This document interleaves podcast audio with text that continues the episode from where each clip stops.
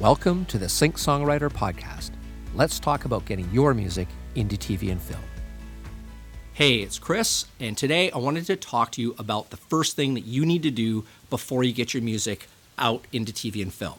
All right, tons of musicians make this basic, basic mistake, which is a huge mistake. So, the biggest mistake musicians make before they get the music into TV and film is not getting their music out there before it happens. It's happened too many times in the sync songwriter community. Sync placements happen, and then they forgot to put their music up anywhere. So the fans are watching the show, the movie, the ad, they're shazamming or they're typing the lyrics into Google, and they can't find you. That's your first 15 minutes of fame when you get a sync placement because people hear it, they want to know right now. I do that all the time. I'm in, a, I'm in a bar or a restaurant or watching a show or something, and I'm like, who is that? And I'm trying to figure out what song that is so I can throw it into my playlist. That's where you want to grab those new fans. Now, we're talking about thousands, often millions of eyeballs and ears that are checking this out. So, you don't want to waste this amazing opportunity. So, make sure that you have your music out there where they can find you. You know, any streaming platforms or whatever, get on your website, somewhere they can download it, stream it, buy it, whatever. The other big advantage of that is labels are going to take notice of that bump in listenership. The maybe you want a publishing deal, a licensing agent, or a high-end library. Those people are going to notice that kind of thing. You can also be proactive and you can say, "Hey, look what just happened with this song. I got it in here and this is what happened."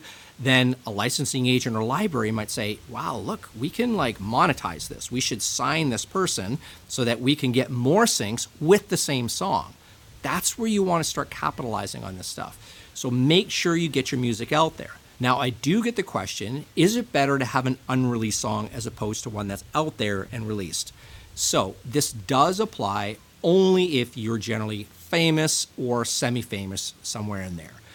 In that case, people might want to get the scoop on you. They might want you to write a song or submit a song that's brand new that you just did so that they feel like they can introduce it. So, a great example of that is Billie Eilish's song that she did for the James Bond film. The directors and the producers used it almost as its own trailer for the movie. And that is because they asked her, you know, look, write this piece of music. We're not going to, no one's going to release it ahead of time. It's going to be really associated with the production. And then once the production comes out, then the song gets released and then you can download it and whatever.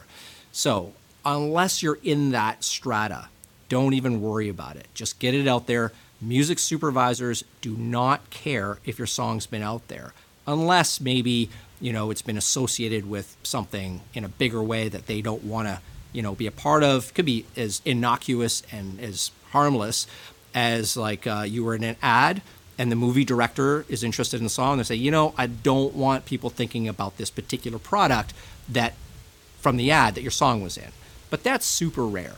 So just get your music out there ahead of time. The turnaround time for sync placements happens quickly. You want to make sure that you've got your presence online for all the reasons I just talked about. Okay? All right. See you later. Bye bye. If you want to discover more about how to get your music into TV and film, go to syncsongwriter.com. You can also download my free step by step guide that shows you how to connect with the right people in TV and film. Just visit syncsongwriter.com backslash guide.